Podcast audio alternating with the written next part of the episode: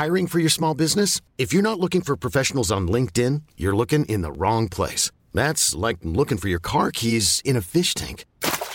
LinkedIn helps you hire professionals you can't find anywhere else, even those who aren't actively searching for a new job but might be open to the perfect role. In a given month, over 70% of LinkedIn users don't even visit other leading job sites. So start looking in the right place. With LinkedIn, you can hire professionals like a professional. Post your free job on linkedin.com slash achieve today. Even when we're on a budget, we still deserve nice things.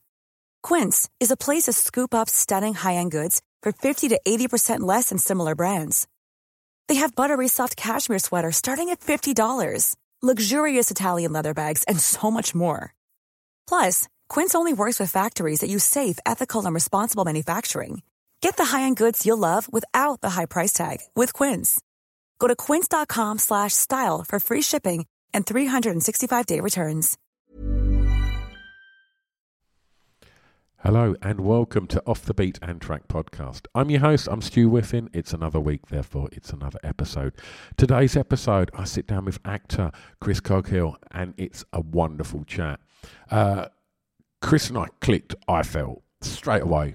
Like his song choices when they got sent over, I was like, all right, we're going to have a great chat. Uh, there's only a couple of years between us, so uh, we grew up listening to very similar things. Um, yeah, and there's there's there's a shared passion for uh, a lot of music on this conversation. Um, I, stumbled uh, across Chris many years ago when uh, he played Bez in 24 Hour Party People, and we talk at length about that. We talk about um, what that was like being on set for the you know that incredible film, uh, and then more recently uh, a, a, a, ferocious performance uh, in. The Walk In with Andy Ellis and, and, and, Stephen Graham, a really, really powerful drama um, that's uh, that's just finished.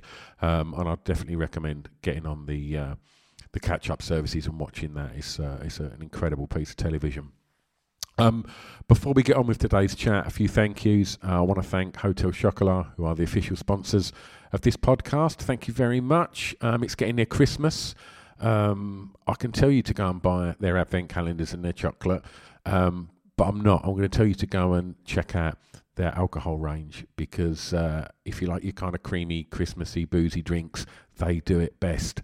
Uh, they do a, a, solid caramel one, I mean chocolate one, uh, an orange chocolate one, an espresso martini, and they're really, really good. It's not just me saying that um, because they're uh, the sponsors. It's really tasty stuff. Um, I'm really lucky that they've sent me, you know, a few little boxes, so uh, I get to to uh, neck it. And when I do face to face interviews, get to share it with the guests. And the overriding consensus of opinion is always, yeah, that's really good.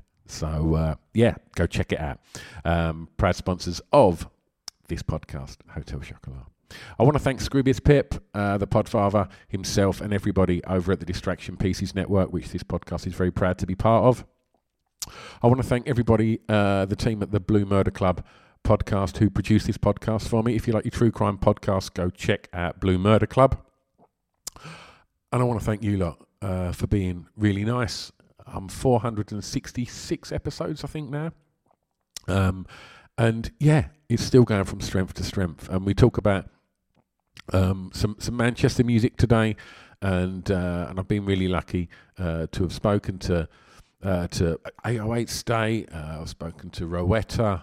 Um, oh God, the, the, the list goes on of, of, of Manchester acts I've, I've spoke to. Go uh, Andy Bell of Oasis. Um, oh gosh, yeah. Go go have a rummage um, in the archives because I've, I've, been really lucky to have spoke to so many um, wonderful musicians. Um, you know, indie bands.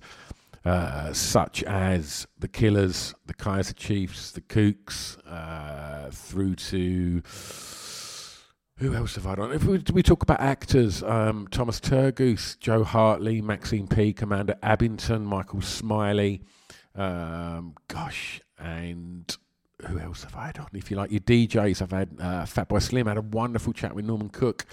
Um, producer Butch Vig, who obviously you will know aside from his work in Garbage, producing Nevermind for Nirvana and Sonic Youth and Smashing Pumpkins. That's a great chat. Uh, there's hundreds and hundreds uh, of episodes. If you like your big rock bands, I've spoken to the Foo Fighters, I've spoken to Tommy Lee and Motley Crue. So once you finish today's episode with Chris, go and have a, a rummage in the archives, and better still, subscribe.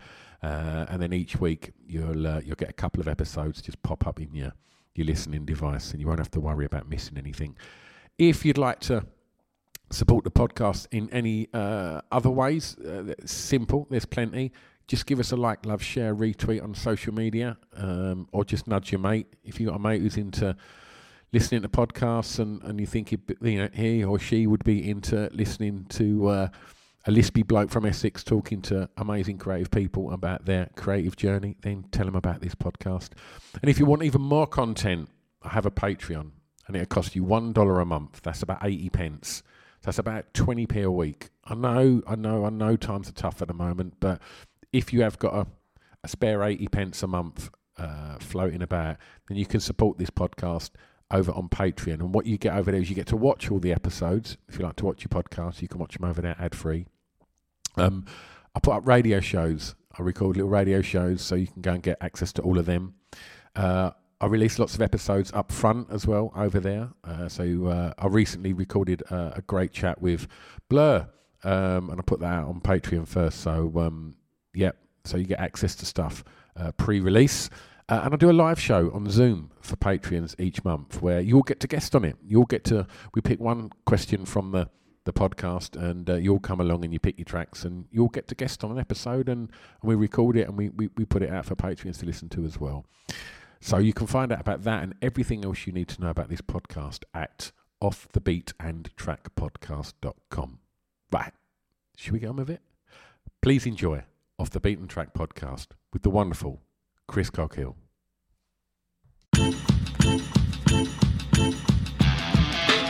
It's Off the Beaten Track podcast on the Distraction Pieces Network with me, Stu Whiffin.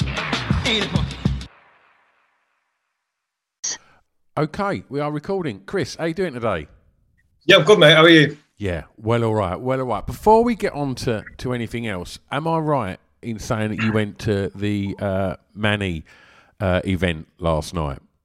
It's tomorrow night. Oh, it's tomorrow night, right? Can yeah, you... yeah, yeah. It's tomorrow night. Yeah, um, yeah, man. It's um, it's, it's, you know, it's going to be a, it's to be a good day, but it's you know, it's not for good reasons. It's on. You know what I mean? It's uh, you know, Imelda's. I mean, she she's she's going to be there. She's all you know. She's as far as I know, she you know she's she's doing all right at that. Yeah. Um, but you know, it's going to raise a lot of money for Christie's and that. So yeah, absolutely. Do you any idea? Actually, is it a real sort of? Uh, I know that.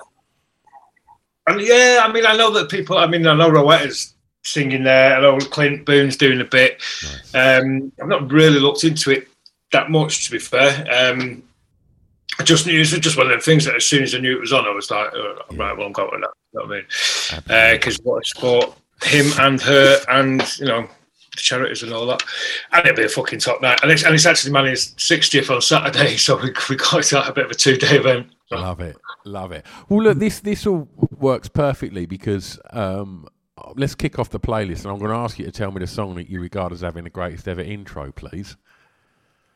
Right. All right. Do you know what? The first thing I want to say about this whole fucking process is that it is it's so difficult. Good. It's, it's meant to be. um, and it should, but the good thing is, it's just got me started. Started me thinking about a lot of music I've not thought about for a long time. Do you know what I mean? It's been uh, last few days have been pretty um, concentrated music listening. So thank you for that. Uh, you know, and there's fucking for the best intro. I mean, there's I mean, you just pointed out the, the, the, verve thing behind me there. I mean, you can't, you know what I mean? The first time you heard, you know, as soon as you hear them strings at the start of Bittersweet Symphony, you know, you've got a banger coming. Yeah. Um, but I mean, but there's just, I mean, there's, there's a lot, I mean, you know, if you want to talk about the opening, the intro to a song in terms of the, the first lyrics, and you can't go wrong with Kinky Afro by the Mondays either. You know, yeah. son, I'm 30, I only went with your mother because she's dirty. I mean, what an opening line. What a tune. Um, and you know, again, fuck it, like what was the other one that I was thinking? You know, Orbital, uh, Can't Drink Vasa, that oh. piano that goes on, about, goes on for about five minutes. You know what I mean? And then suddenly, they boom, boom, boom, and it's like, you know, there's fucking, there's loads. You know, ACDC thunder. Do you know what I mean? There's a lot of fucking, there's a lot of tunes yeah, yeah. good. Um, but the reason why I think I picked this one is because not only is it a fucking brilliant opening, but also it's also to do with the promise of what's coming at the end. Do you know what I mean? Because it's also got it's also it's got possibly it's got in my opinion one of the best in, opening intros to a tune, but certainly got the best end to a tune. The full version we're talking, obviously. The full right? version, yeah. yeah. I don't know if you've got time to, to play that, but um, yeah, no. So it's I am the Resurrection, Stone Roses. Yeah. I mean, from that, you know, from that opening fucking half beat thing, uh, you, you know, straight away, and then when that bass comes in, it's like, it, obviously it's instantly recognisable. But like I say, it's like, I mean, it's a contender for like a funeral song as far as I'm concerned for me. That yeah. not just because it says I am the resurrection, but um, also it keeps people hanging around for longer because it does go on for a long time. But I mean, like I said, the, the promise, the intro is, is sort of a combination of sorry, the best intro and the promise of the fucking what's coming later as well. As soon as you hear it, because that I mean that the end of that song is immense. Do you know what I mean? It's it's so good insofar as it, it kind of it's not a conventional pop song. If you listen to sort of like she bangs the drums, that's far more, or, or uh, I don't know, Made of Stone. They're far more conventional. Yeah. First chorus, first chorus, mid late chorus, finish. Whereas, yeah. I, I, guess with Resurrection, you get the verse, then you get another verse, and then you get another verse, and it's like it's coming. Yeah. And when it when that, it's just joyous and it's euphoric that that chorus when you finally get it, and then you think it's done, and then the real money shots the last like fucking oh, mate. And if, and you don't, don't know, if you see, if you go and see, you know, if you see the Roses live, or you know, on the last few tour, the last tours and that, and just it's that it, I don't think there's any other live experience for any other band where the crowd will sing the music. If you know what I mean, because as soon as that it comes, the, like fucking however many thousand people in a field in a stadium are all going down, down, down, down, down. Do you know what I mean? it's yeah. like, but it's uh, but it, and and it's one of them. It's one of them tunes that every little fucking tiny little tweak in it, in the end, in from the beginning to the end. I think in my head, I know every little thing slide on the guitar, every little fucking. It's like it's one of them ones that, like I say, you go and see them live, and there's fucking thousands of other people who do as well, and they sing it, and it's mental. Yeah. Oh, uh, when they done their first, the first of the sort of big comeback gigs, the first review I, I read, yeah. somebody said it's the greatest fucking night of karaoke you will ever go to because everybody sung everything, like you know, yeah. and it had been yeah, so long coming as well. It was just yeah, perfect. I mean, you mentioned. Yeah, no, no, I mean, those, so, so I was just going to say those those those first comeback gigs were fucking extraordinary in Heaton Park, which you know it's basically my back garden from yeah. when I was a kid. Heaton Park. I mean, whenever anybody plays in Heaton Park, if you sit in my mum and dad's back garden, you just listen to, listen to the old gig anyway.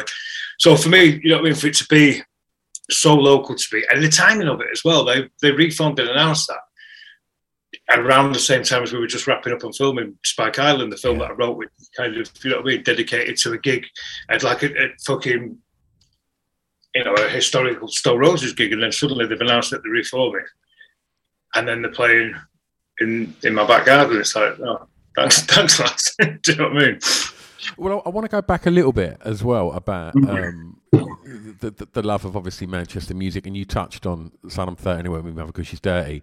Like, tell me a little bit before we get on to the, the, the second choice, and we'll, we'll talk about your career as, as, as this unfolds. But just tell me a little bit about getting that gig playing Bez and being part of 24 Hour Party People because yeah. that, that, film is fucking incredible and yeah. uh, uh, and and I, I, my favourite ever story that I da- dine out on, and it's weird you mentioned Clint Boon as well.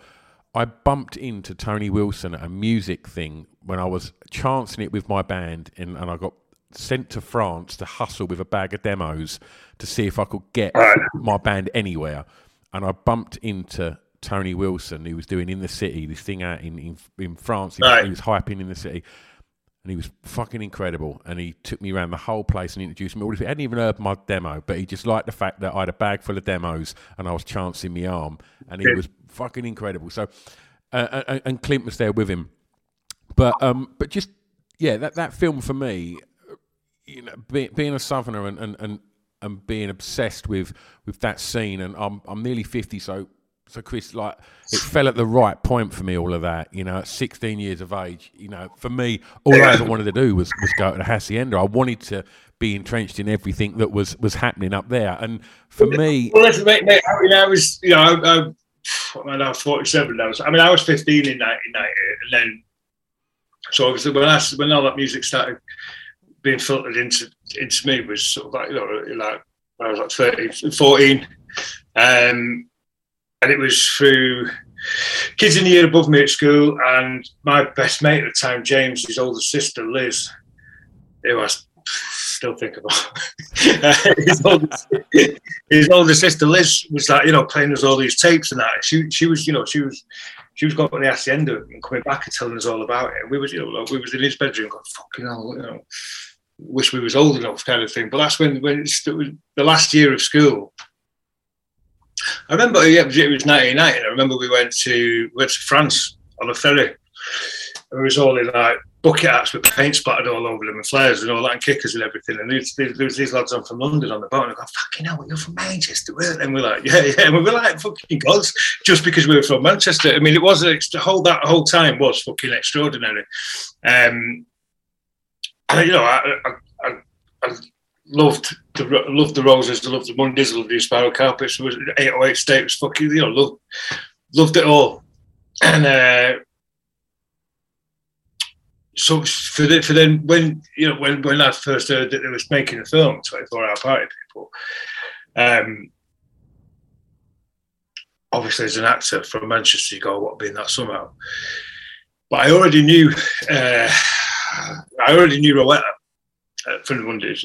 Uh, she was uh, she was she's sort of been brought in by Michael Winterbottom, director, to uh, to sort of just be alongside the casting process.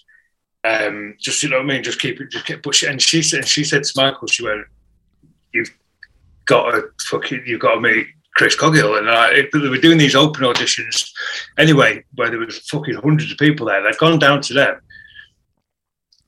and I'd sort you know, I'd met Michael and I'd just chatted to him, but I hadn't, you know, it, it was the first first meeting with him wasn't an audition in, in the sense that I didn't have to fucking, I didn't even have to, didn't have to read any script. I can't really remember. It's so long ago. I don't. We didn't read any scripts or anything. It was just a chat, just to get a, get the vibe off. Uh, for Michael to get the vibe off the actors, and then Rowetta rang me and said, "Look, I'm going with Michael uh, to going out of town on Thursday night or whatever it was." Um, she said, you, have got to come. And my mate was DJ, my mate Tintin, who's DJ at the Hacienda, actually DJed at my DJed at my first wedding as well. Um, he was he, he was playing and he and he stuck on step on. And Rowetta just went, ah, come on, come with me now and just fucking do your best. Do you know what I mean? So we just so so we basically my audition was dancing dancing as best with Rowetta in front of Michael in the club. Do you know what I mean? And it was sort of like that was it. It was done. Do you know what I mean? Because it was like it's it, you know, it's it's you know, fucking I learned to dance when I was 15 years old. Do you know what I mean? It was still ingrained in me physically. So, um, yeah, it was a mad one. And and when I sort of like it got to the point where it looked like I was gonna get it, from what I was hearing uh, from the agent, and that was looking like it was going to happen. I was DJing in club called Man Alive in town, and Bez was in there. And, you know, I, I, I sort of half knew Bez as well at the time. And uh, we started talking about the film, and he said, I remember he said to me, whoever plays me is getting the fucking head kicked in. and I went, all oh, right, uh, actually, mate, it might be me. And then he went, right, that's all right then. I was like, thanks for that, do you know what I mean? But the, film, I mean, the, the filming was fucking, you You know, it was my first. You know, I'd done bits before, but it was my first experience of being on a yeah. big set and, uh, you know, having a decent role and you know to be playing to be playing not only somebody who was a, alive, an icon, and a hero, and that I sort of half knew was was was kind of. Do you know what I mean? It was a bit like. Um, quite a big thing. Yeah. Yeah. But so what me so, so what we all decided to do, we basically just fucking get as, as far deep inside inside the characters' lifestyles as possible. Yeah. Because I mean, the tw- the title "Twenty Four Hour Party People" is you know it's exactly what it does on the tin. Yeah. Exactly does exactly what it says on the tin. Because that I mean, it was quite it wasn't a conventional film shoot. Let's put it that way. Love it. Um, no, and I remember you know we filmed the stuff that was in the hacienda, rebuilt hacienda, and uh, it was that fucking, it was that accurate, and I was that you know not quite sober. Uh, should we put it? I was. It was. It, the set was that accurate. At one point, I went, "I'm going to. I'm going for a piss." I walked off set, and I opened the door to went to the toilet of the hacienda as far as I remembered it. Do you know what I mean? But it was a fucking flat wall on the other side. I was like, "Oh, yeah, yeah, yeah." No, we're not actually in the hacienda, are we? That, right. Right. All right. Well, no, it was, it was, it you know, it, it was. Um, sorry, I'm looking up there because that's where the maracas are uh, that are used in the film, I suppose. Um, yeah, and it was a you know, it was a big deal. It fucking it, it, it changed things for me, and it started me off on a you know on a different trajectory. Um, but it was a you know incredible experience and stuff. You know, and the thing is. I seen it at the premiere, seen it at casting crew screening, and another couple of screenings, but I was never completely sober. Yeah. And then um, I was just I was just surfing surfing channels a couple, uh, last year or something on the telly at night, and it came, and suddenly it was on, and it was just starting, and I thought, all right, I'm not seeing this. I watched it, I was like, fucking hell, this is really good, isn't it? I don't remember. this is a fucking brilliant film, and I'm in it. That's good. All right. I'm going to take you back, and uh, I'm going to ask you for track two to tell me the first song you remember hearing, mate, that had an emotional impact on you. Right, in terms of an actual genuine emotional impact, uh, it's, it's Old Shep by Elvis. Because the, the first first record I ever ever owned was a double vinyl gatefold thing called 40 Elvis Golden Greats that my mum and dad bought me. And I can't have been much more than five or six, do you know what I mean? Uh, I've still got it actually. It's in the, there's a few records that I've still got on vinyl that I've just I've kept because I it's got sentimental value, and this is one of them. It's uh, no, it was on Elvis Forty Golden Greats, and you, I mean you, you know the you know the, the song, right? It's Yeah. fucking like, as a young kid, like like, it's, it's absolutely fucking heartbreaking. And I listened to it again the other day because you know getting songs together for this. I was like, Jesus Christ, you know, it goes through. I was like, I, you know, the bit where he's, the bit where you know, as the years went by, his eyes, his eyes were growing dim and all that, and you're like, oh, hell, what's happening? You know. the next thing is, not only is he at the vet with him, and the vet can't do anymore for Shep. He's got the fucking, he's got the gun. He's the one that's going to have to shoot. Why doesn't the fucking vet do it? Do you know what I mean? Like, he's like, you know, he picked up his gun, his hands were trembling, and he's like, I just couldn't do it. I was like, no, you shouldn't.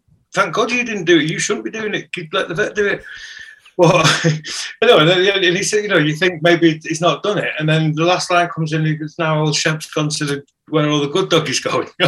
Shep didn't make it. You know what I mean? And it was just, uh, as I say, last week it fucking made me tear up.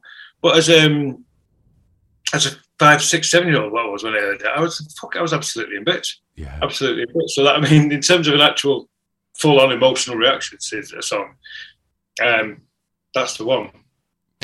Was was home growing up a, a musical place?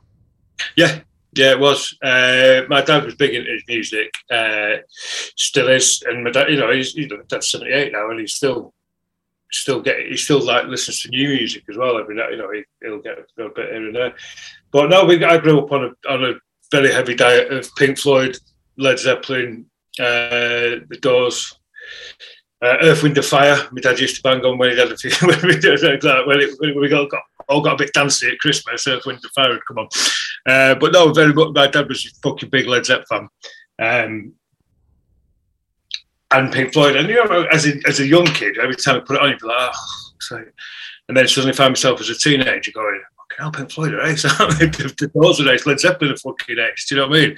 Um, Because it was weird, wasn't it? That that with the Doors, it, it, they were always there, and, and obviously they had their, their their big moment when, when when they were doing it, and then it kind of you know y- your head still you know were into the Doors, but it was essentially the the release of the Oliver Stone film that completely just reawoke the you Doors know and turned everyone onto it.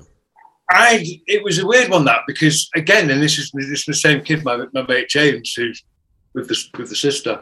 Uh, we used to listen to we for for a. Of, we would got bang into the doors. I used, I had twelve Doors albums on, vinyl. We only released six. I had like live albums. I had interview albums. It was like me and my mate James for a long time. Our motto we we sort of, we decided we'd live our life by the motto "What would Jim do?" Do you know what I mean? So that was just sort of say yes to everything. Um, and I was, you know, mad into them. I fucking, I, they, they were my favourite band for a long time.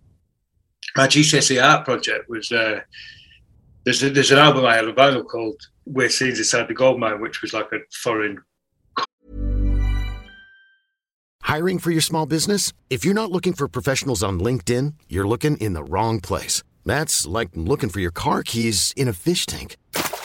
LinkedIn helps you hire professionals you can't find anywhere else, even those who aren't actively searching for a new job but might be open to the perfect role. In a given month, over 70% of LinkedIn users don't even visit other leading job sites. So start looking in the right place. With LinkedIn, you can hire professionals like a professional. Post your free job on linkedin.com slash achieve today. Hold up. What was that? Boring. No flavor. That was as bad as those leftovers you ate all week. Keke Palmer here, and it's time to say hello to something fresh and guilt-free. Hello Fresh. Jazz up dinner with pecan-crusted chicken or garlic butter shrimp scampi. Now that's music to my mouth. Hello Fresh. Let's get this dinner party started. Discover all the delicious possibilities at hellofresh.com. Wow. Nice. Yeah. What you're hearing are the sounds of people everywhere putting on Bombas socks, underwear, and t-shirts made from absurdly soft materials that feel like plush clouds. Yeah, that plush. And the best part? For every item you purchase, Bombas donates another to someone facing homelessness. Bombas. Big comfort for everyone. Go to bombas.com slash ACAST and use code ACAST for 20% off your first purchase. That's bombas.com slash ACAST. Code ACAST. Compilation, and the, the front cover of it was a picture of Jim, and it was sort of like painted in streaks. Um, and my GCSE, my GCSE art project was reproductions of that painting of Jim Morrison in loads of different colours, and a series of Jackson Pollock Stone Roses inside. So, so and, that, and, the, and the other one was a Jimi Hendrix record cover. That's what I'd done for my GCSEs was like record covers, and it was based around the Roses um, and uh, the Doors and Jimi Hendrix. That that was you know that was when I was like what 15, 16. and that was the same time. Uh, I don't want to sound like a wanker, but I was it was I was already into them when that Oliver Stone movie. Yeah, yeah, yeah, yeah. Out and then suddenly everyone's going, "Oh, fucking hell, the Doors are all right, aren't they?" Yeah, they are. Yeah. Floating around Manchester It in was, tricky, it, was tricky, it was- very tricky not to, because there's a choice coming up, which is um, songs that remind you of school. Yeah. and uh, one of them is LA Woman. Do you know what I mean? Because that was Yeah. that was, I listened to that on repeat in my fourth year. Was that that album was? Just, I bought. I remember bought bought it on cassette in France when I was camping with my mum and dad on school holidays, and I sat I sat in the car for loads of the holidays just listening to the tape over and over again. But um, yeah, it was so it was difficult. It was like I say that, that the question about the song that reminds you of school days. It was difficult not to. I mean, the whole fucking this whole process of choosing whittling down and choosing has been been a bit of a, a bit of a you know Yeah. a bit of a head fuck. Yeah. It can't be any more of a head fuck than a 16 year old bombing around Manchester in 1990 going, What would Jim do? And just fucking hell, that, that's going to end in tears. Living your life by watching Morrison and do. fucking Yeah. hell. Yeah. yeah. All right. Well, look, let's, let's talk school. Tell me the song that reminds you of your time at school, please, mate. Right, I've gone for uh, the new style by Beastie Boys off the first album. Wonderful. Uh, purely, I mean, because there was there was a period of time where I was a you know to all intents and purposes I was one of the Beastie Boys. it was me, me and my mates. You know, we'd all we fucking knew all the words. We knew all the individual parts. I was always MCA. Um, MCA's the best one by a mile, always. Yeah, it's just, so. I mean, it's so sad. It's so sad as well that he went. You know what I mean? And Have you watched that that doc? the Spike Lee thing. Yeah. Yeah, it's fucking brilliant. Oh, Have you got the book? Got- Oh, the Have the fucking. Have you got that? thing. Oh, of course I have, man. It's it's- incredible. it's fucking- everything about it is brilliant. Is there, has there ever been three people in one band that, that are that cool? I mean, they're- uh, uh, Beastie Boys the coolest band ever? It's got to be up there, right? Say that again, sorry. Are the Beastie Boys the coolest band that have ever walked the earth? It's up there, isn't it? I think, so I think that that they're some of the coolest people to have ever walked the earth, Yeah. for sure. And do you know what? The thing is about the about about the Beastie Boys is that every fucking I mean, every album is really different to the to the next one. And you know, they cross different genres and that. And I know that it's, you know, sort of like looking back now and it's it's become an accepted thing that the first album was sort of a bit of a parody pastiche, sort of bit of a you know, taking the piss out of frat boys and that, but It's still some fucking great music on it. You know what I mean? Brass Monkey? Yeah. Fucking hell. Like, Well, that whole that whole that whole album because that was the thing, you know. Again, listening to this, you- we're doing this. I'm like, well, it's definitely off. It's definitely you know, it's definitely going to be off fucking License to Ill. And I was thinking, well, which one did me and my mates do the most? And it was, you know, it was the new style.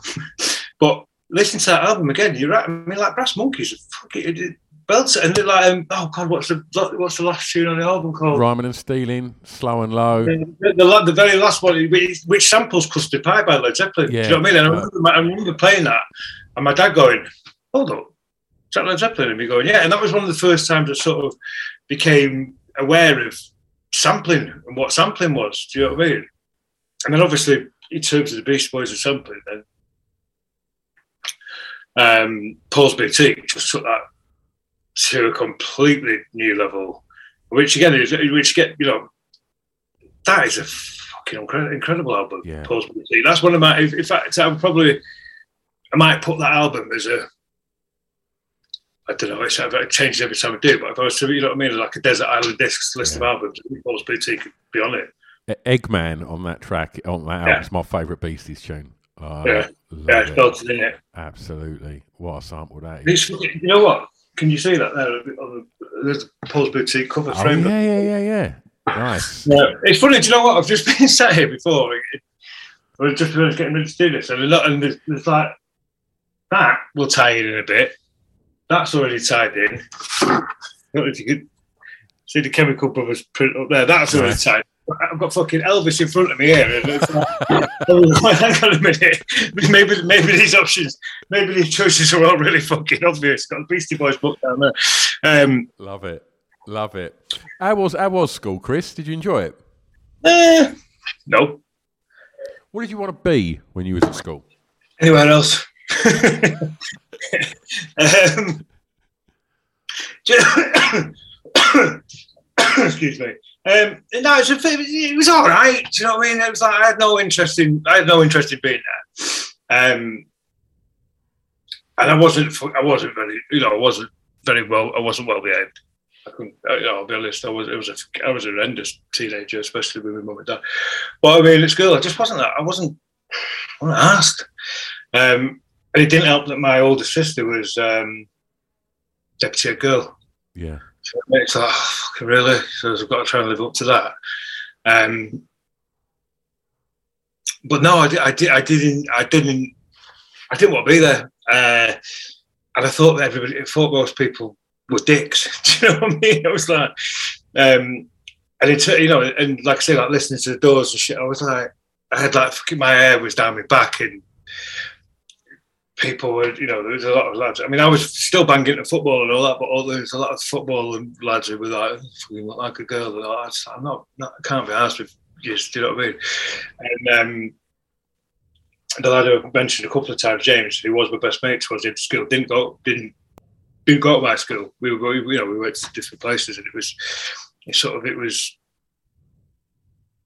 uh, yeah, my my my social life was outside of school. Do you know what I mean? Yeah, With yeah. people, and uh, used to go to an under 18s thing, an under 18s club night where they just played the Charlatans and the Roses and all that, and um, Mondays and everything, and NWA, and it was like I was more, I was, I was bang, I was, you know, I was writing to music.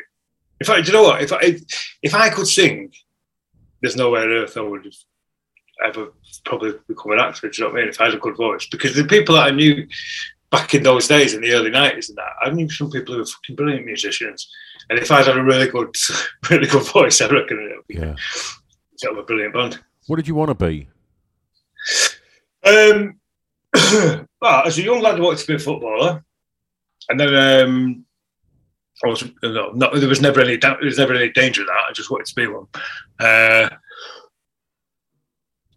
and it's ironic because because obviously again, like I say, if I if I if I was musical genius, and that's what I want to do. But uh, the irony is, is that the reason I got into it, into acting, was because I had a drama teacher at school who basically said, "You're really good at this. You you could do this for a living." Uh, and my immediate thought was, "All right, wicked. There's no writing involved." So like, like the rest of school, do you know what I mean? But then what's what's ended up happening now is that I spend more time writing than doing anything else. Uh, in terms of like films and creating, you know, I'm, I'm always working on cre- developing like a new TV series or something. So actually, the irony is I've ended up doing more writing than I would have ever expected to. Uh, Was you a creative kid, Chris? say again. Was you a creative kid? Yeah, I think so. Was creative liar. um, yeah, man. I was like, well, you know, I used to go. I used to go to that. By the time I sort of started thinking about the, the acting thing, I used to go to like uh, weekend drama club thing again with people out from outside the school because it was a bit uh, poncy as far as they were concerned. Um, but I think, yeah, no, I mean, I've, it turned the, in terms of being creative and uh, I, I, I, I won a I won a limerick writing competition when I was at primary school, uh, and I chose for my prize, much to the embarrassment of my parents. Uh, the prize was a book, and I could choose anyone I wanted. And I chose one called "How a Baby Is Made." it a, I remember that book, mate. it was a book, it was a book with illustrations and everything. And my mum, my mum, my mum was like, I got presented it at this thing, and my parents were mortified. Like, and, uh, and also, in terms of being creative, I was, it was my, my dad's big into plane spotting. We went to something at uh, Barton Airport in Manchester, like a Christmas party or something. And I won some sort of prize for I don't know what, but when I got, I can't remember what the prize was for. But when they got when I got up on stage, they said, "What's your name?" And I said, "Anthony Arkwright." Nobody, as far as as far as I, anybody I found, we've never met an Anthony Arkwright. I didn't, you know what I mean? I just fuck knows where it came from, but I said my name was Anthony Arkwright. My mum and dad again were like, "Oh, fuck's that?" So if you, so if I ever write a, if I ever write a book, if I ever write a novel, I'm going to write it under the pseudonym Anthony Arkwright. Love it. Love it. What was the first song you remember buying from a record shop? Well, it was uh, it was Prince. Uh, it was a double A side of "Take Me With You" and "Let's Go Crazy." Oh, Um, because we, I mean, what was it? I was like 1985, so I would have been like 10 years old. But I mean, be- before that, I was, I'd, I'd owned, I'd owned record I owned the Elvis thing. And then, uh, because, because he was, the, and I'm not ashamed to say this, because he was the closest thing to Elvis I had at the time. I was fucking obsessed with Shaky Stevens as a kid. Like, I loved him. Do you know what I mean? Because he was like, he was, he was, like I said, the closest thing to, to Elvis. um, and I, so there was a there's a little uh, there's a sort of news agency in Prestwich where I'm from called Percival's. I think it's the only shop in the precinct that's still got the same name. Uh, but they used to have the rack of singles. You know what I mean? A spin round rack of, rack of seven inches. Uh, and so I as a kid, my but my, these my mum always bought me shaky records. my mum bought me shaky singles, but I had them all. But the first one I ever spent my own money on uh, was that double A side of Let's Go Crazy. Ever catch yourself eating the same flavorless dinner three days in a row? Dreaming of something better? Well, HelloFresh is your guilt-free dream come true, baby. It's me, Keke Palmer. Let's wake up those taste buds with hot, juicy pecan-crusted chicken or garlic butter shrimp scampi. Mm. Hello Fresh. Stop dreaming of all the delicious possibilities and dig in at HelloFresh.com. Let's get this dinner party started. Hey, it's Paige DeSorbo from Giggly Squad. High quality fashion without the price tag. Say hello to Quince. I'm snagging high-end essentials like cozy cashmere sweaters, sleek leather jackets, fine jewelry, and so much more. With Quince being 50 to 80% less than similar brands. And they partner with factories that prioritize safe, ethical, and responsible manufacturing. I love that. Luxury quality within reach. Go to quince.com slash style to get free shipping and 365 day returns on your next order. Quince.com slash style. And take me with you. And it was, I got my, me and my older sister, we, we watched the film Purple Rain over and over again. Um, yeah, it's just, it's one of them. And I listen, again, listening to that again, like, certainly, I mean, Let's Go Crazy, everybody knows is a fucking great tune. But Take Me With You. Amazing. It's beautiful. Yeah. It's like the, the arrangement on it and just. Uh, it's yeah, it's incredible. It's, I mean, it's so subtle. The bits with the, like with the strings come in, and there's uh, this bit where he goes, "You're so amazing," and he goes, "Thank you," just in the background. Do you know what I mean? Just the production on it. It's just, it's a, it's a fucking, it's a really good song, and I, I feel quite not quite relieved uh, that that's the first record I yeah. bought. It, I mean, it's, it's started, shows that it started off like a decent track record. It was a decent starting point, anyway. Was that um, like your introduction to to Prince? Film. Purple Rain was well, that, yeah. that that era, that film, that single. Yeah, uh, yeah, yeah, Rain. yeah. Um, but you know, Prince, man, what I mean, it's insane, right? It's unbelievable. Unbe- like some of the, you know, again with him, the diversity and the stuff that is released is just is, is madness. Yeah.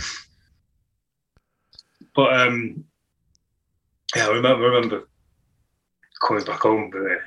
I spent my I spent my own own money on it, and it was like I thought I'd do it. I do it now with trainers when I get a new pair of trainers. I take them out of the box and I look at them from, from every angle. Do you know what I mean? And uh, I remember I did, did, the same did the same thing with that record. Yeah, because there is there's something there's something so aesthetically different and pleasing about an actual piece of fucking vinyl. Tangible, isn't it? You can, yeah, and, and, and, and you know, I've spoke about this a few times on on the on the podcast, and I'm always kind of we, I, I, don't want to go down sort of granddad territory, and and and because I, I, I love streaming services and having everything, uh, you know, in an instant. I think that's amazing. That you oh, no, it's amazing. It? You start doing this, it's like think of a song within two seconds. I yeah. fucking do it, you know. But as a kid, like getting that record and knowing that I probably couldn't afford another one for a couple of weeks, and like I would literally put it on and stare at that sleeve, then turn it round. And if it was an album, yeah. I'd read all the sleeve notes. Yeah, you know, I, I, I would just be an absolute anorak for it because it was all I had. And and I think that that's one of the things that is lost a little bit through streaming. Is is now you see so many artists releasing albums, but essentially they're just fillers for the singles that they're promoting. Whereas you know, if you look at the Roses being a prime example, and the Doors. It was like it's a body of work. It's a piece of art. That album, you know, yeah, and, Purple Rain. And, yeah, you, it demands to be listened to in sequence from beginning to end. Hundred percent, hundred percent. All right, let's go clubbing. Tell me the song that soundtracked your years clubbing. Right. Okay.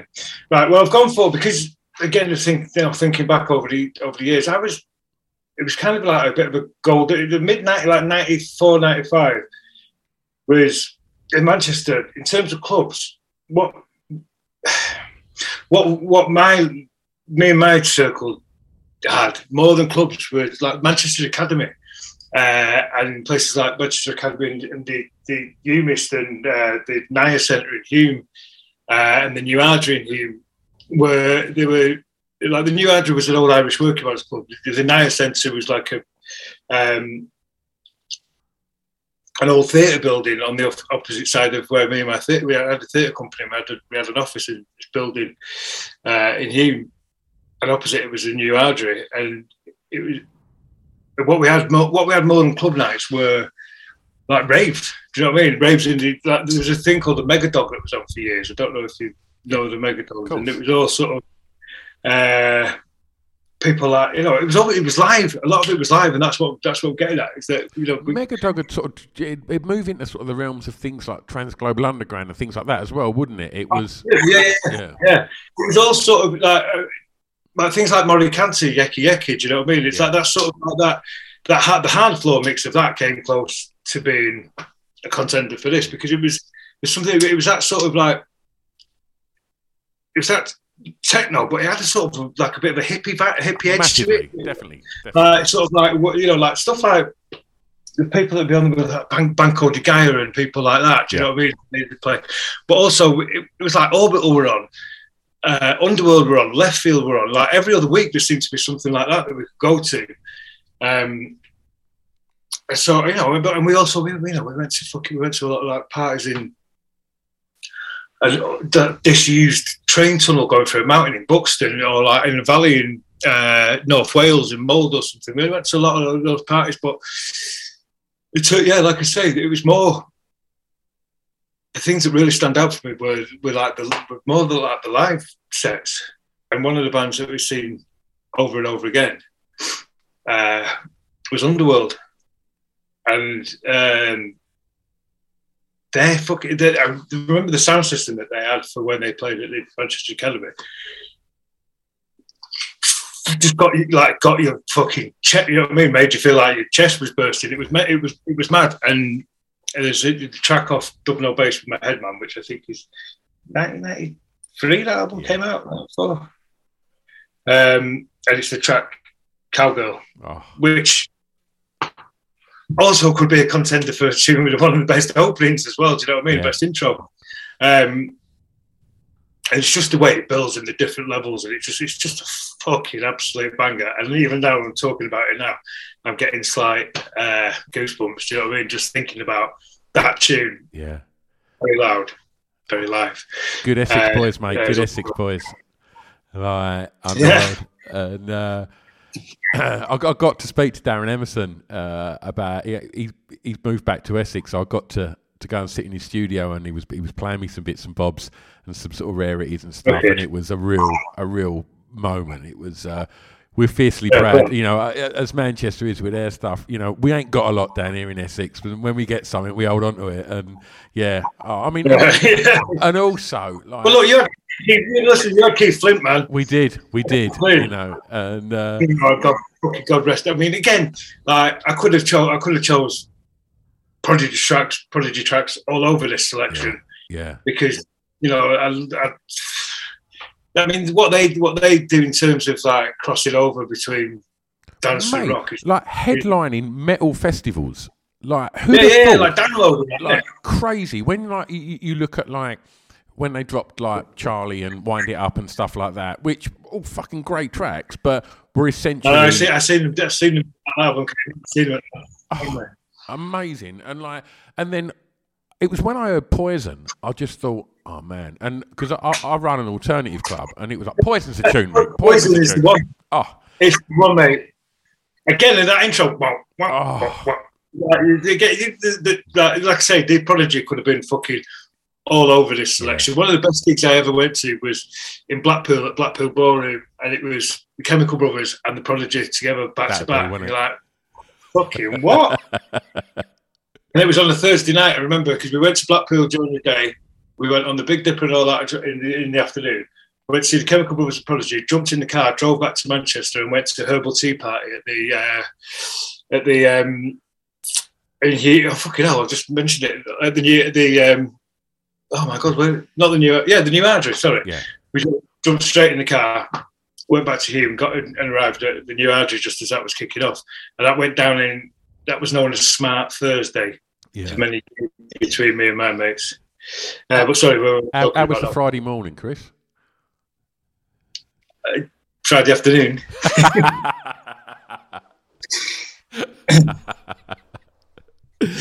uh, good.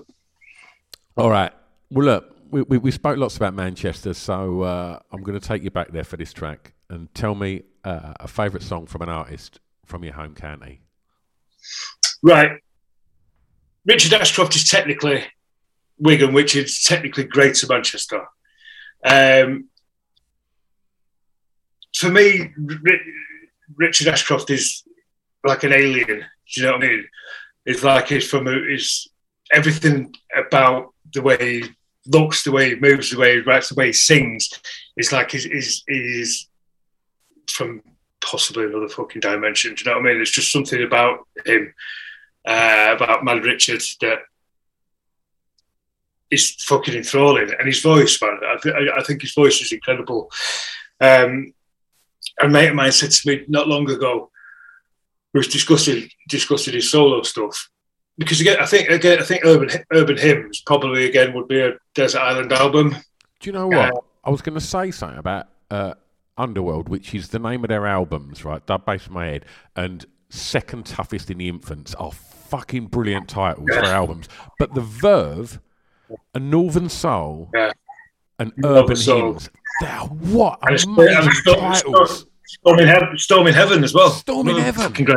Oh, Yeah. don't get me started on Well, that well, full version, of, live version of Gravity Grave, mate. Oh, fucking hell. no, no, know. But this, that, mate, mate, we was, so we was discussing uh, Richard Ashcroft the other week, and this friend of mine said his solo stuff. She said um, it's like a dark, fucked up Neil Diamond, and I was like.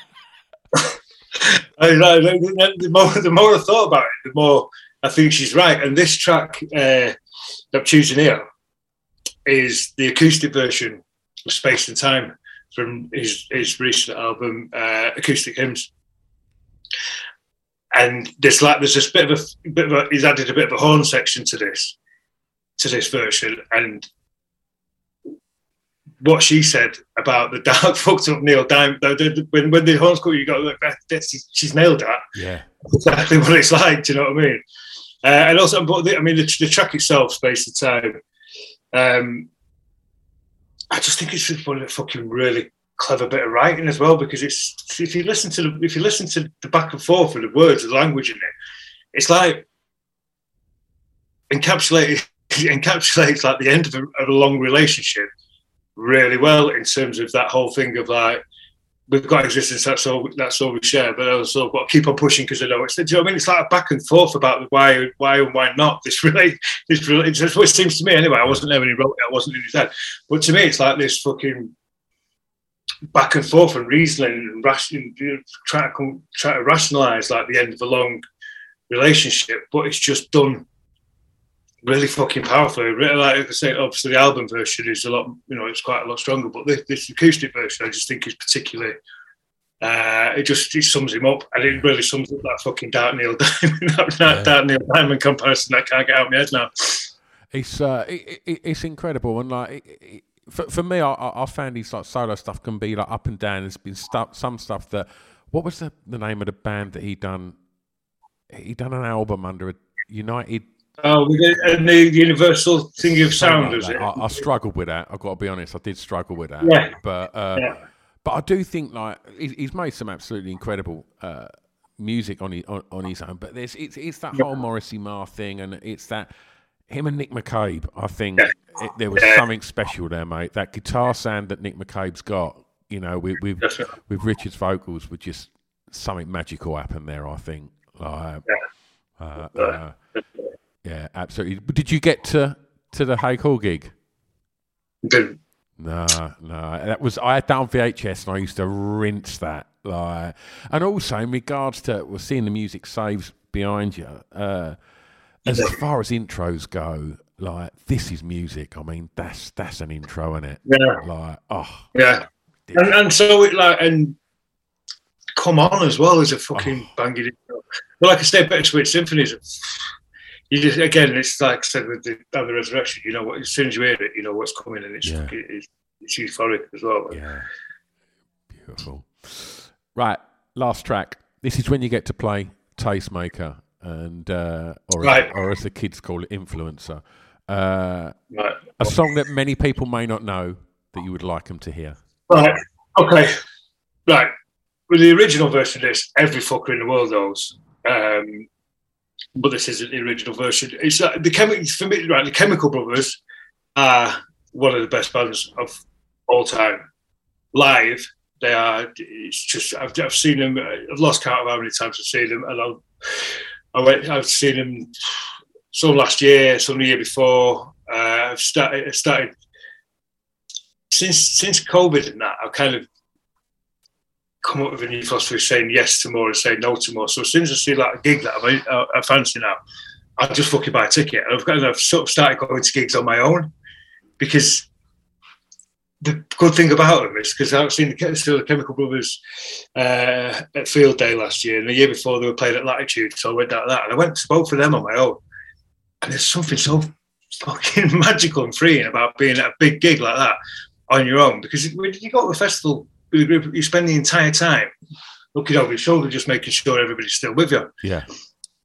But if you go to a gig like that on your own toes, with no, with no, it's brilliant. It's absolutely brilliant, and uh, yeah, and, and the Chemical Brothers. I've seen, like I said, I've seen them the last year. I've seen them three times. I've just gone on, just gone on my own. It's been better than going with other people. Do you know what I mean? And I've just seen, just seen, uh, just saw yesterday that they're playing in uh, Mallorca in May. There's some festival out there, and so in the process of sorting out a ticket for that. Um, You but no, you comfortable on your own then? Like you, you, Eh? you, you comfortable bit like you know social. I'm fully happy in my own company. Yeah. Really am. I mean, you know, I spend a lot of time on my own because I live on my own and I live out of London. I live here in the countryside. Uh, it's ace. It's ace. So, uh, like if I get in the car and I have to go to like North London or something, I just fucking just drives me mad. I like I like having my own space, and obviously I'm not you know I'm not antisocial in any way, shape, or form. Uh, but I do like having my own space, especially if I'm writing something as well. Yeah. it's uh, it's it's better for that. Um, but no, the chemical. So going back to the Chemical Brothers, the Chemical Brothers live. Uh, I've seen them. I've seen them. Don't know, a million times. I remember that. Um, used to. Reason, one of the reasons I got the, I used to. In my twenties, I had a job. Me and my mates had, had a cafe in Afflecks Palace in Manchester, uh, on the top floor, and we used to sell tickets for gigs from there and that, and tickets for raves. And um, one of the lads who worked in one of the other stores had given me this tape. I think it was, what it have been 1994, 95. It was when the Chemical Brothers were still the Dust Brothers. Yeah. And then uh, this tape had songs to songs, songs to the siren on it and chemical beats. And I was like, oof, what's this? And that became, do you know what I mean? And that was sort of like, so, and then I think it was like 20th birthday, I saw them at Sankeys Soap uh, DJing, and they were like, fucking hell. They, and, that, and from that moment on, I've kind of been pretty obsessed with them. And then, uh, in fact, he got me, I I worked at HMV for years as well. And that's the only other job that I think I could have carried on doing. Because I ended up, so I started off just working like selling CDs and that, but then I eventually got, I sort of got made singles buyer and then the albums buyer. And so I was spending my time talking to record, you know, people from record companies and deciding what to order and how many of each and that. And it's kind of like, I really enjoyed it. And it was kind of, I had to think about music all the time. And I think it's the only other job that I could have stayed in. It's so weird you say that, right? My my best mate who I, I, I- work with, and he's a, a former musician. He's, he's got into acting now. It's a guy called Scroobius Pip, and uh, Right. and um, and Pip's only other job was in HMV, and to this day Right. he will say that's the one job where he became a buyer, where he, where he said I could have stayed there. uh, well, yeah, well, I mean, good company there. Um, I remember I got that job because I went in the interview. In the interview, they said, "What? Talk to me about music now. What? What is it that excites you?" And I went, "The Chemical Brothers." And they went, "All right." And I went, "Yeah," because they're doing this sort of crossover of like you know, there's some rocky bits in there, some dancey bits in there, some electro bits. There's sort of break. It's a different sort of. It's not foot on the floor. It's the break beats and stuff. And it, it took. Uh, then the manager once I got the job said, yeah, was talking about the Chemical Brothers who got you the gig. Um, and so I, I, yeah, I've been obsessed with. it. I've loved them for a long, long time. Um, I actually got a tattoo of the cover of "Dig Your Own Hole" on my arm. I don't know if Nice. you can see it. Properly. Um, so the track I've chosen is the Chemical Brothers, but it's not. Uh, it's a version that was. It's um, "Hey Girl, Hey Boy, Hey Boy, Hey Girl." Um, it's from the twentieth, twenty year anniversary release of the album "Surrender," and it's the Soulwax remix So good. which it's just fucking banging. It's like it's just sort of like have they just possibly made that track better? Do you know what I mean? It's like I'll go out on a limb and say yes. yeah, because you know what it is. Because when it when it starts, you know what it is. But then when that first fucking beat actually finally Oh. comes in, Jesus Christ, that wasn't that's not what I was expecting. Um, and the the builds and the breaks in it are just insane. Yeah. And the switch of the words and and when that beat drops, it almost like sort of almost takes a breath before it drops, and it just pulls you in Yeah, yeah, and, yeah. and then drops it think it's going to go. Yeah. You get everyone goes fuck off, and you're like, right, okay. And it's, it's, an- absolute banger. Um, I mean, I could have picked. Do you know what? I could have picked again. Like I said, I was going through this whole this whole process. I could have picked the Chemical Brothers all over the place Yeah, yeah. uh, in every category, probably. Um, apart from school days. Um, and so, yeah, in terms of yeah, in terms of like a track that I don't think many people have heard. Well, loads of people have heard it, but it's obviously it's a very different version to the to the original, and it was released twenty years after the original. So, uh, so it is. It's. Um, I mean, I. I, I, even as one of the what I put myself down as a, one of you know massive Chemical Brothers fan, I hadn't, I hadn't heard it until a little while after it had been released. If you know what I mean. So maybe people won't know this track, and if you don't enjoy it, it's a banger. Well, we make it easy for people to, to go and listen to it, Chris. We put together a little Spotify playlist of all the tracks that you've picked today, so people uh, can go and check that out to accompany the podcast. Um, we've just seen you on the screen uh, in the incredible uh, Walk In uh, with Stephen Graham and and, uh, and the, the lovely Andy Ellis. Um, uh, what's coming next? What's what's what can people expect from you uh, for the rest of the year? Um, year? I've got. Do you know what? I've had quite busy little periods since the walk in. I did a thing for the BBC called The Gold, which I don't know when it's coming out. Uh, but that's. Um, I mean, I'm only in that a little bit, but it's it's a good show. It's about the Brinks Mat robbery. I I'm sure I'm allowed to say all this. Probably. Um, it's got Hugh Bonneville in it and Jack. It's good. It's very good. Uh, I'm could I did. I'm working at the moment. I'm filming third series of Slow Horses, which is Apple TV show. I was in the first series, but again only a little bit, and then they've asked me to come back, and I've got quite a lot this time, so that's nice. Working with Gary Oldman. That'll do, won't it? Uh, that'll do. Yeah, that'll do. Um, and I've just done just done uh, the Bay for ITV, so they're all you know, I they're all coming out at some point soon. But after that, after the finish on Slow Horses, which is just after Christmas, I am I'm, I'm I've, I've just been commissioned to write a script, so I'm just going to be bedding down for a bit in the cold, writing a script. Wonderful, wonderful, mate. It's been a real joy talking records. Oh, mate, I've, I've really enjoyed myself. Could have talked to you all day. oh, thanks ever so much, mate. And uh, and if people want to keep up to speed with what you're up to, where's the best place to, to follow you, mate? I- you know what? I've literally only just set up an Instagram account. Well, I, I've not even done it. My daughter did it for me. She insisted that I was on it. I've stayed away from all social media before that. I, I used to be on Twitter years ago, and then I fucked it off. Uh, so the only thing I have now, I've got, I've got about fucking like 700 followers. Is, do you know what I mean?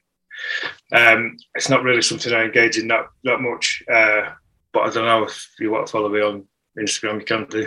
Wonderful. we'll tag you in it when this comes out. Um, Chris, I want to press stop. Don't go anywhere. Thanks loads, mate. Right, man. Nice one. There you go. Oh, I could have chatted for ages with Chris. What a top lad. Absolute top lad. He, there's, there's something uh, about when when you interview somebody that's not too dissimilar in age, that grew up listening to very similar music, that it instantly you you, you have to kind of. I have to rein it in because I just want to go, oh, fucking hell, yeah, yeah, totally, totally. What about that one? What about that one? And like, you have to sort of rein it in a little bit, but um, not too much. It's nice to get that kind of, you know, connection and, and, and, and have that sort of shared excitement for, for records because that's the beauty of music, right? Um, as soon as Chris popped up uh, on the Zoom link and I saw the Music Saves Verve uh, artwork behind him, I just thought, right, we're fine. We're absolutely fine here. This is going to be easy. And then Beastie Boys artwork on the wall, the maracas in front of him from uh, from playing Bez. Uh, how interesting was that? Getting to hear about what it was like going into the recreated set of the Hacienda for 24 hour party people. And for any listeners uh, to this podcast, that haven't watched that film yet, oh my god, make sure you that's that's the next thing on your agenda to do after listening to this. Go go watch it. It's a fantastic Michael Winterbottom film with, with Steve Coogan and oh and, and just a who's who in that film. There's some incredible cameos uh, from lots of famous faces and and it just really nails, you know, the, the, the genius of of the Hacienda of Factory Records and, and you know to get the, the incredible snapshot into the craziness that was the Happy Mondays and you know the the hemorrhaging um, hemorrhaging hemorrhaging hemorrhaging of uh, uh, uh, uh, of money with New Order and, and such. It's just a, a fantastic piece of rock and roll history in a fantastic film. So go check that out.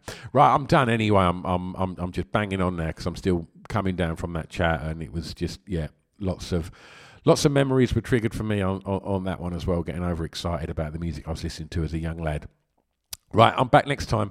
In the meantime, go check out the back catalogue um, and just be nice to each other. And I'll see you soon. Bye bye.